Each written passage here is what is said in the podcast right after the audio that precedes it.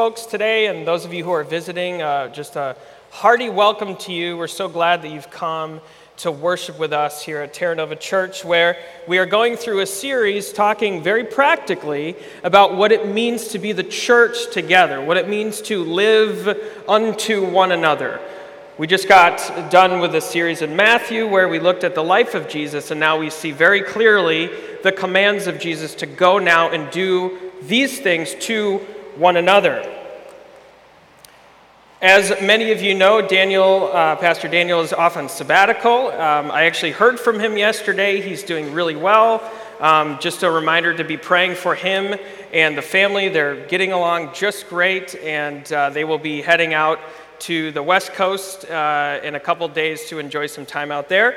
Um, I reminded, or I uh, let him know that the addition of the bouncy house in the back of the church has really improved attendance since he's been gone. Um, so maybe we can make that happen. I'm joking, of course. Um, one of the benefits of this season, this summer season, uh, where Daniel is gone, um, is actually the fact that we get to hear from uh, a multitude of uh, men that love Jesus and want to bring us the word. Um, so, besides myself, we've We've already heard from Madison Wyman, our pastoral intern. We'll be hearing from Ruben Todd, who is an elder in process here, but as well, uh, we'll be hearing from uh, Paul Fekeda and TJ Steers. So, m- men from our congregation that love Jesus and want to bring the word to us. We're also going to hear from some voices outside of our church. Um, next week, we'll be hearing from um, Pastor Rick Cohen from Adirondack Christian Fellowship.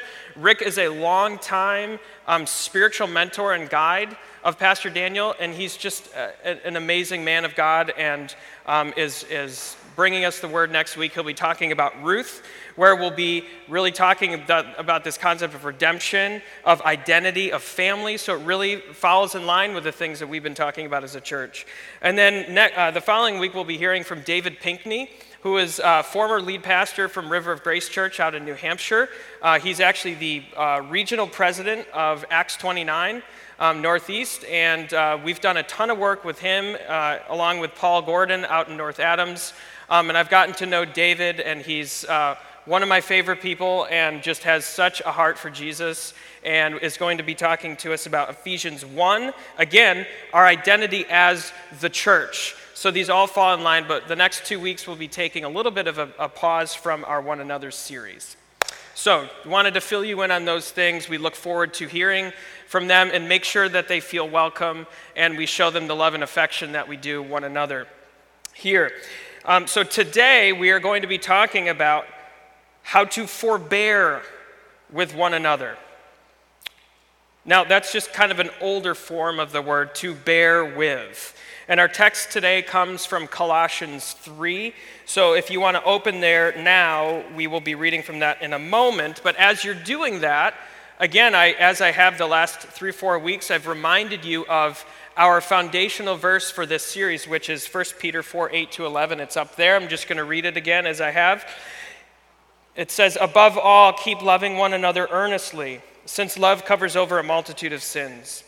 Show hospitality to one another without grumbling. As each has received a gift, use it to serve one another as good stewards of God's varied grace. Whoever speaks as one who speaks oracles of God, whoever serves as one who serves by the strength that God supplies, in order that every, in everything God might be glorified through Jesus Christ. To him belong glory and dominion forever and ever. So, all of these, these six Sundays that we're talking about, the one another's, all of these we pursue because of the love that Jesus had already showed us and through this love, we are equipped. We are equipped to do the work that He asks us to do. And as a church, we pursue this Christ centered, God empowered life, frankly, because we, we all need it, right? In and of ourselves, we are hopeless. But I, I don't, I don't want to assume that. I don't want to put that on you. So I'll ask um, Is anybody here perfect? Okay, good. uh, is anybody here self sufficient? Maybe to degrees. But is anyone not in need of comfort? Is anyone here not in need of love or confession or forbearing or forgiveness? Okay, so we're all in the same boat today.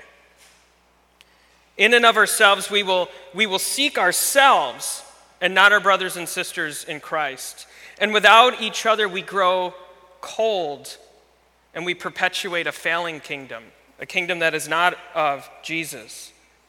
And we are all in need of these one another's because we are not perfect yet. We are all on a journey, as we're going to be talking about in a little bit. In the way that God designed us, the way that God designed his Christ followers, is that we are to work together, that we are to live together for Jesus, together. Now, God could have, He could have decided that at the moment of conversion, at the moment of conversion, when we give our lives to Jesus and we accept Him as our Savior and Lord over our life, He could have, at the moment of salvation, remade every cell in our bodies at the snap of a finger and made us perfect beings. Now, where would the need for community be then? Where would the need be for the Word of God? Where would the need be for preaching and teaching, where would the need and dependence for the Holy Spirit be? So he did not do it that way. He could have, but he didn't. Even Jesus, our Savior, lived the human experience. He set aside his heavenly glory, he entered our suffering, and he did so through the power of the Spirit of God in him, because he is God, and he depended on the plan of the Heavenly Father. Now, as Christ followers, together we walk forward towards this kingdom that Jesus brings. We are submitted to the plan of the Father, and we anticipate, just like Jesus did, we anticipate the glory to come. And we embrace the reality of the glory that Jesus has for us eternally, and we all embrace the process that we are all uh, undergoing to get there. If you're new to Christianity or religion or what have you, or maybe Jesus is kind of a foreign concept to you, you're welcome here, and we're going to be talking about that today. So dig in with us. Nowhere in the Bible, nowhere in the Bible do we see people not struggling. The Bible is full of people struggling and suffering. Nowhere in the Bible do we have a command pull yourself up by the bootstraps, be self sufficient, you can do it, get up? No, it's actually very much the opposite. it's give, give yourself away, die to yourself, put on Christ, surround yourself with others, and walk forward in humility. It's very much different than what the world teaches us, doesn't it? Isn't it? So that doesn't mean that just because we have the Holy Spirit and we are submit to Christ as Christians, that doesn't mean that the Christian experience is without suffering or without struggle and trial. But for that matter, matter neither is the human experience. The difference between Christians and the world is that we have an aim. We have a projection that's both perfect and eternal. There's hope in that. Perhaps, just kind of riffing on this now, like perhaps we struggle in this life because it actually drives us to desire more the perfect and coming kingdom of heaven. Do you get excited about that? Do you see the glimpses of the kingdom that are all around us? They're glimpses, but they're there. And do you pray? Do you pray earnestly for Jesus to come and to complete his work and bring heaven to earth? Do we pray that way? Jesus teaches us to do it. That's, that's not just me. Jesus says in the Lord's Prayer, He says, Thy kingdom come. Are we praying this? I always want my plan A to be Jesus comes back tomorrow. Right? When you struggle, when you suffer, When you see and experience brokenness, plead for Jesus in his return. He asks us to. We want him back. We want him to come and finish the mission of restoration for all things and for the entire world. Amen? Let's pray that way. The world's a wild place right now. But by the power of the Spirit, we can endure. And that's what we're going to be talking about today. So, that was a really long winded way of saying we need each other. I can be long winded sometimes, but I think all of that content is important as we go into today's sermon. All right, so we're going to jump into what it means to bear with one another on this long journey. And our roadmap today is going, we're going to look at what does it mean to bear with one another. Um, and then we're going to look at what, uh, what forgiveness has to do with bearing with. And then we're going to take a look at a, a, a word that might be new to some of you, and that's discipleship. All right, Colossians 3 12 to 15. It'll be on the screen, but you can read along in your Bibles if you would like. All right, here we go. Put on then, as God's chosen ones, holy and beloved, compassionate hearts, kindness, humility, meekness, and patience, bearing with one another. And if one has a complaint against another, forgiving each other. As the Lord has forgiven you, so you also must forgive. And above all, put on love, which binds everything together in perfect harmony. And let the peace of Christ rule in your hearts, to which indeed you were called in one body, and be thankful. I love the, I love the end. Just be thankful. So, before we even talk about bearing with one another, what are Christ's followers called? We are chosen. We are holy and we are beloved. Friends, if you are in Christ today, you are chosen. You are made holy by Jesus and you are loved. Okay, so what does it mean to forbear? I think it's probably good to start with what does it not mean? Because I think sometimes this word can be a little bit tricky for us with cultural implications. So, what Paul doesn't mean here, what he does not mean, is that we simply tolerate people. Forbearance doesn't mean we tolerate. Like, I'll tolerate music playing in the background, like music I don't particularly like, but I'll tolerate it. It's there. It's not what I would have chosen, but I kind of tolerate it.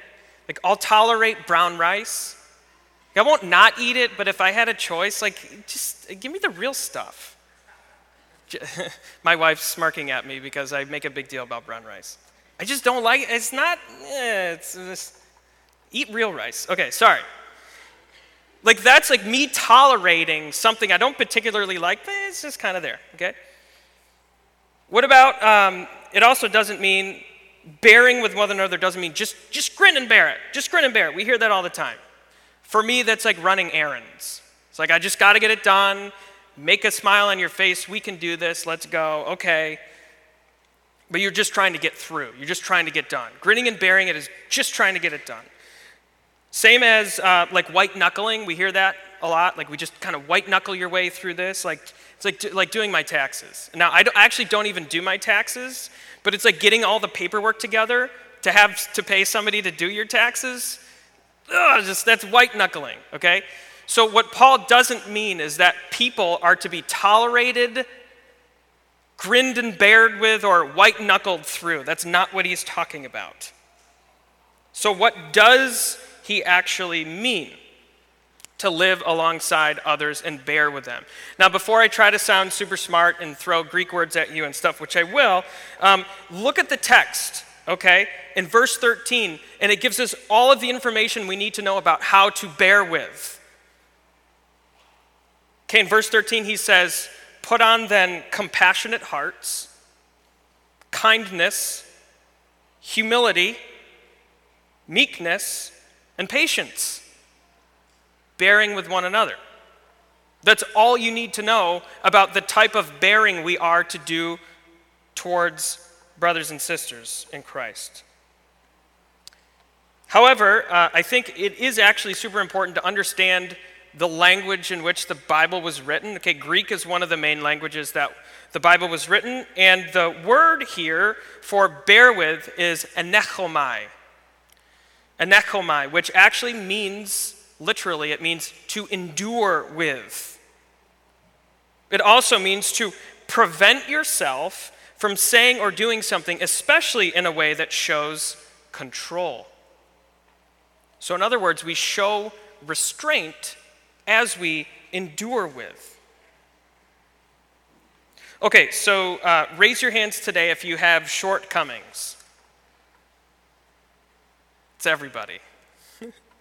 so, we are all in need of others to bear with us. We are all in need for others to show us restraint. We are all in need for others to endure with our rough edges, our faults. And we are to do this from a place of, remember verse 13, compassion and kindness and meekness and patience.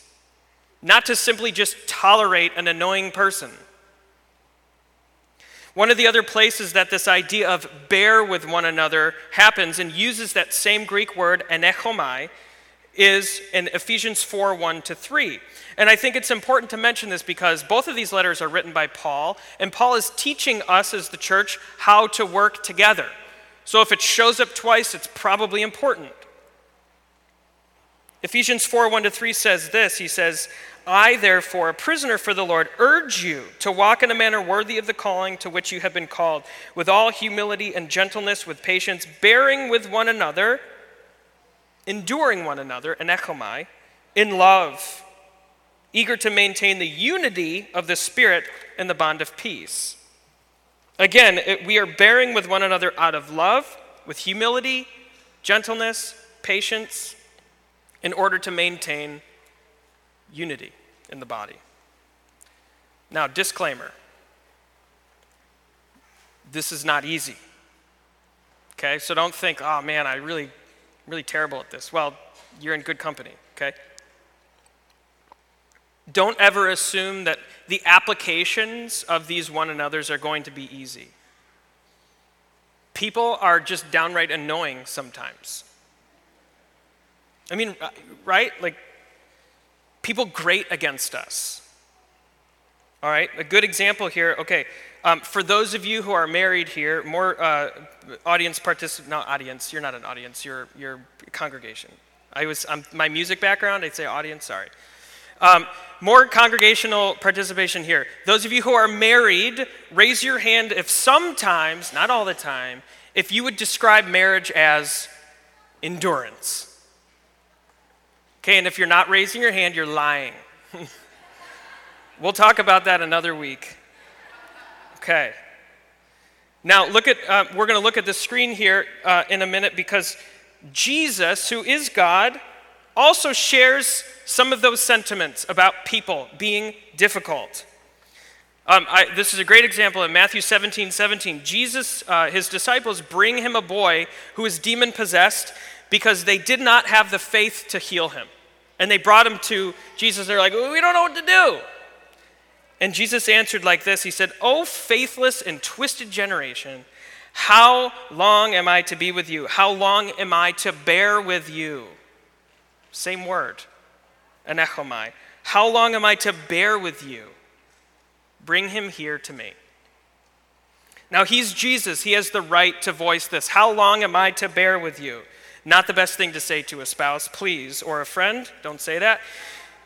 But how many times do we also hear Jesus say, in his closest friends, right?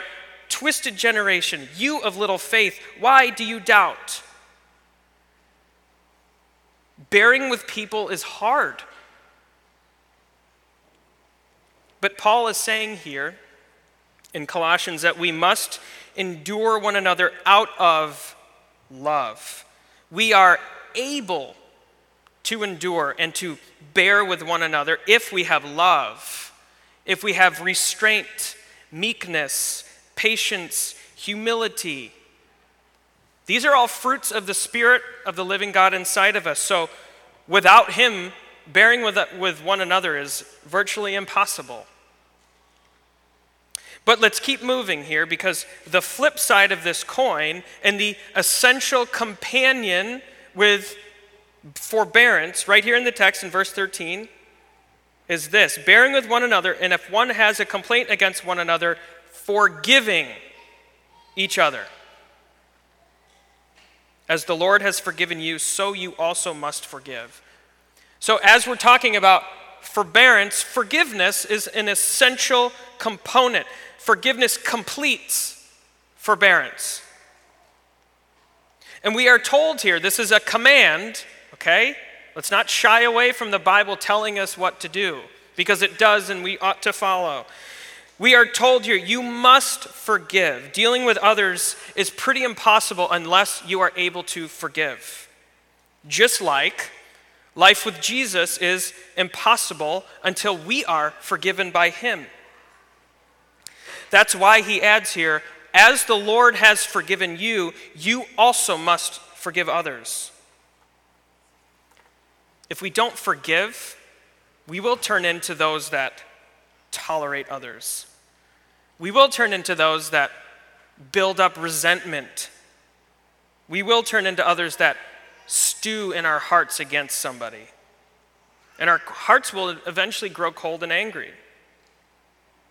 In forgiveness, we are free to love the person.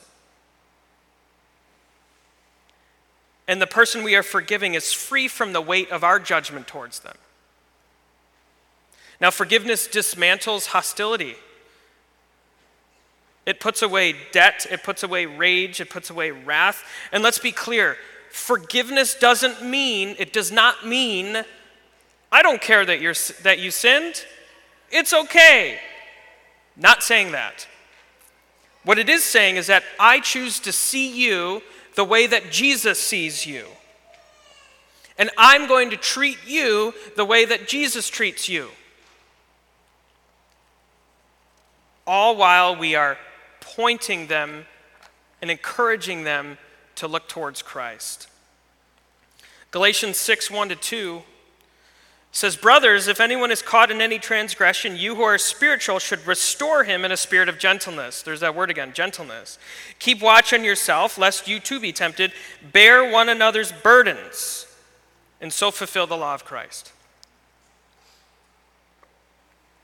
Jesus is the one who took our burdens. Jesus is the one who forgave our sins and put them upon his shoulders as he went to the cross. He says in Matthew 11, 28, Come to me, those who are who labor and are heavy laden, and I will give you rest. Take my yoke upon you and learn from me, for I am gentle, I am lowly in heart, and you will find rest for your souls. For my yoke is easy, my burden is light the words of our Savior. And our goal here, our goal here is ultimately to be like Jesus. And as the church, after all, we are his body, and after all, the Spirit of the living God has poured his Spirit out on us to do the works of Jesus unto another. This is a powerful thing, and this is a life worth living.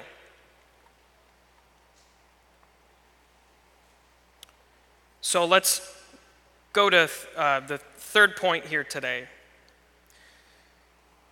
So, we have a word for this life that we live and we journey on towards Jesus, bearing with one another, forgiving them.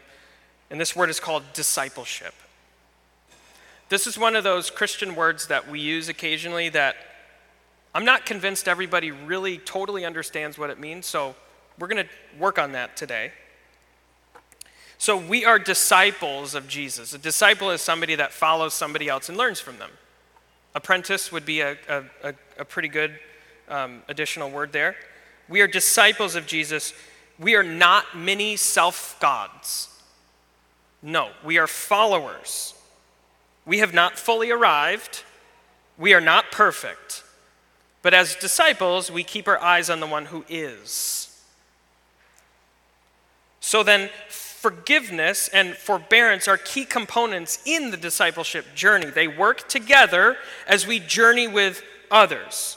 This is not a straight line, this is a journey. At Terra, we like to describe this as a spiral.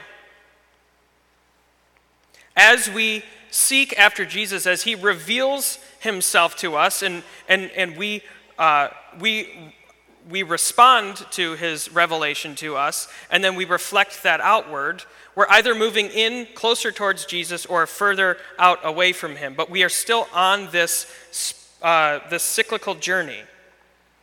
So that at one point in the circle, if we deal with a particular sin or suffering, and as we journey closer and closer and closer, five years go by and we see that same sin or that same struggle again, we can say, I've been through that before and now I'm here and now I know how to deal with it differently and better.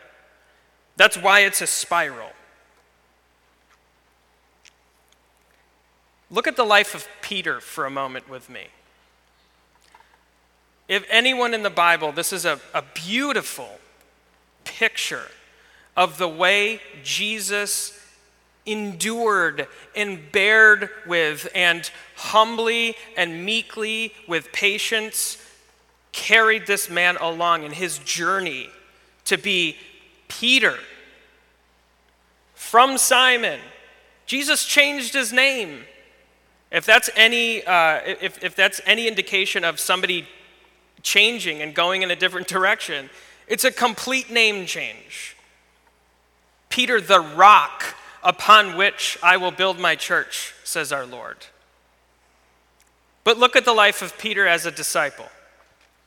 We look at, uh, at Luke 5, you don't need to turn there. Luke 5, 1 to 11, we see the, the miracle where they hadn't, they, he was a fisherman and they hadn't caught any fish. And he goes out in the boat and he casts, Jesus says, do it one more time. And he's like, all right, fine. And he goes and he casts the nets and caught all the fish and he comes back and he says to Jesus, he, he realized at that point who Jesus was, or at least he thought he did, and he said, Depart from me, I'm a sinful man. So Jesus revealed himself to Peter. Peter responds in an incorrect way. He believes who Jesus is, but his response was not the response that Jesus wanted. It was, Follow me, not depart from me. Okay? Matthew 14, when the disciples are in the boat and Jesus had headed, headed off already, and he sees Jesus walking on the water. Now Peter has some faith. And now Peter says, Let me come to you. And he got out of the boat. I think we often throw Peter under the bus that he, that he started to drown, but it's like the guy got out of the boat. He had some faith. But the troubles of the world made him nervous, and he says, Not depart from me, Lord. He says, What? Come on, what does he say? Lord, save me. The correct response.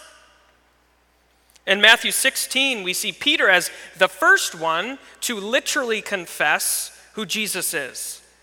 Jesus says, Who do you think I am? And he says, You are the Christ. Faith. However, like any discipleship journey, there's going to be valleys. In Matthew 22, we see Peter sitting out by the fire saying, I don't know who he is. Swears it. I don't know the man. He's scared. But finally, we see this beautiful picture of Jesus and Peter on the beach. John 21, where Jesus asks, Peter, do you love me?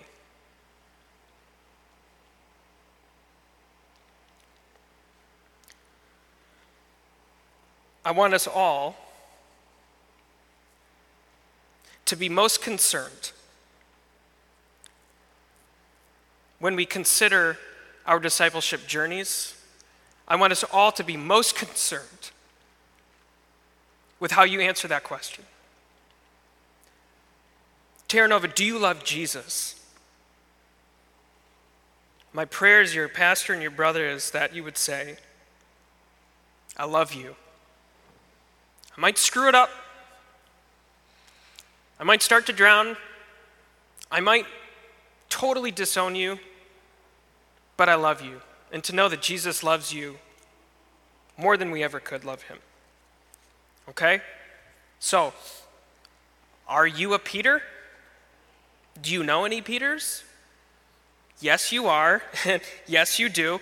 Being a disciple will take a long time and it will take compassion, it will take kindness, humility, meekness, patience, forgiveness if we are to bear with one another, to endure one another. We see in the life of Jesus consistency, humility, patience, all of the above. So we see that in the discipleship journey, bearing with people is essential because it's a process. We are being made into Christ likeness. Jesus didn't give up on Peter, neither should you and I give up on each other. We are called to endure with and to journey with, and this is the beautiful process of discipleship in which we are being made into something new, being made into something better. Um, if you're still open to Colossians 3, look up the page just a couple verses, um, verses 9 and 10. Listen to these words. Seeing that you have put off the old self with its practices and have put on the new self, which is being renewed in knowledge after the image of its creator. Verse 10 says, We are being renewed, the discipleship process at work. You and I are beautiful works in process, lumps of clay in the hands of the Father. As a church collectively, Ephesians 2:22 says, "In him, Jesus, you also are being built into a dwelling place for God by the Spirit." We are a dwelling place. You and I, who, remember at the beginning of, uh, of, of verse 12, we are chosen, we are holy, we are loved. Disciples of Jesus are being renewed and changed and molded each day into more Christ likeness. So, like Jesus, we must bear with one another, bring each other together, forgive one another. This is the mark of the church. That we don't give up on one another, that we derive a collective identity in Christ. Not in our age, not in our race, not in our affinity, not in our political party, not in our favorite sports team. We derive a complete identity through Jesus. One eternal and hopeful body. So, friends, as you forbear with one another, this is going to take sacrifice from you. So, in tribes, which is our, our small groups, get involved with those. Or find a group of people that you can do life with closely. Ask hard questions. Take that phone call late at night. Make a place at your messy table at home for somebody who needs a companion. Invite one another into the chaos of your life in real time. You know, so often we wait for that perfect scenario where the kids are clean and everyone's had a bath and they're going up and they're going to read each other's stories and we're going to sit down with tea and we're going to talk about life. It's like, that's great, but that 98% of the time doesn't happen. So as you invite that person over and you're bearing with them and their troubles and you're praying for them and you're saying, just come over and be with me, they're also bearing with you. They're not looking at your mess and condemning you for that. They're not thinking your kids are, are jerks for screaming at you because it's seven o'clock and they're tired.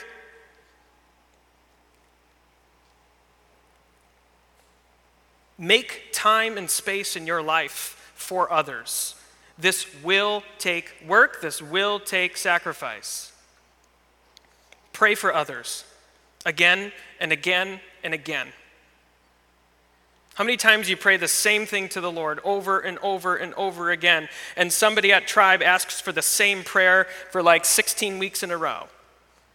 Pray for them again and again, meanwhile, pointing them to Christ understanding them deep enough to, to turn them into turn them to see what jesus is already doing and to help them form those prayers, prayer requests. Pray, pray, pray for one another. Don't cast judgment on a brother or sister who may have made that silly choice or bad decision for the tenth time. Bear with them, show them the love of Christ. See them as a, a work in progress that is eternal and has hope in the end. And do all of these things cloaked in Jesus' love, in his meekness, in his patience, in his humility. Um, let's have the band come back up now. I want our church to be known for this.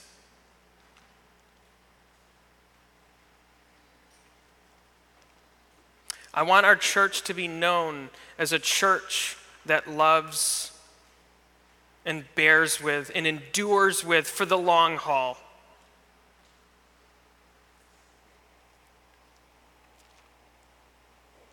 Can we be known for this?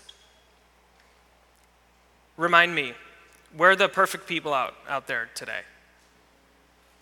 Okay. So, so that means we all need this. We all need it. Our last scripture today um, is Colossians 3 10 to 11. As we come to the table, we are reminded of our collective identity in Christ that is beautifully showed by the broken bread and the cup poured out. Colossians 3 10 to 11 says, And have put on the new self, which is being renewed in knowledge after the image of its creator. Here there is not Greek and Jew, circumcised and uncircumcised, barbarian, Scythian, slave, free, but Christ is all in all. Let that be said of Terranova Church. I pray that, that Christ would be all in all. Because he paid the price, he poured himself out and was broken for you so that he could give you his spirit and so that you could live for him towards eternity where he will finish the job. We are all works in progress until the day Jesus brings us home or comes home. Amen? We have so much hope. I don't care what the gas prices are right now, it's really scary. But we have hope. I don't care what one political party is doing or the other one is doing or the wars in the, in the world. I do care about those things, yes. But instead of being scared, let us look towards the future of hope. And let us endure this time with one another as Jesus endures us and loves us and forbears with us. This world is not all there is, friends. So let us be reminded again of the hope that we have, the life that we have that was given to us by Jesus as we come to communion. Amen.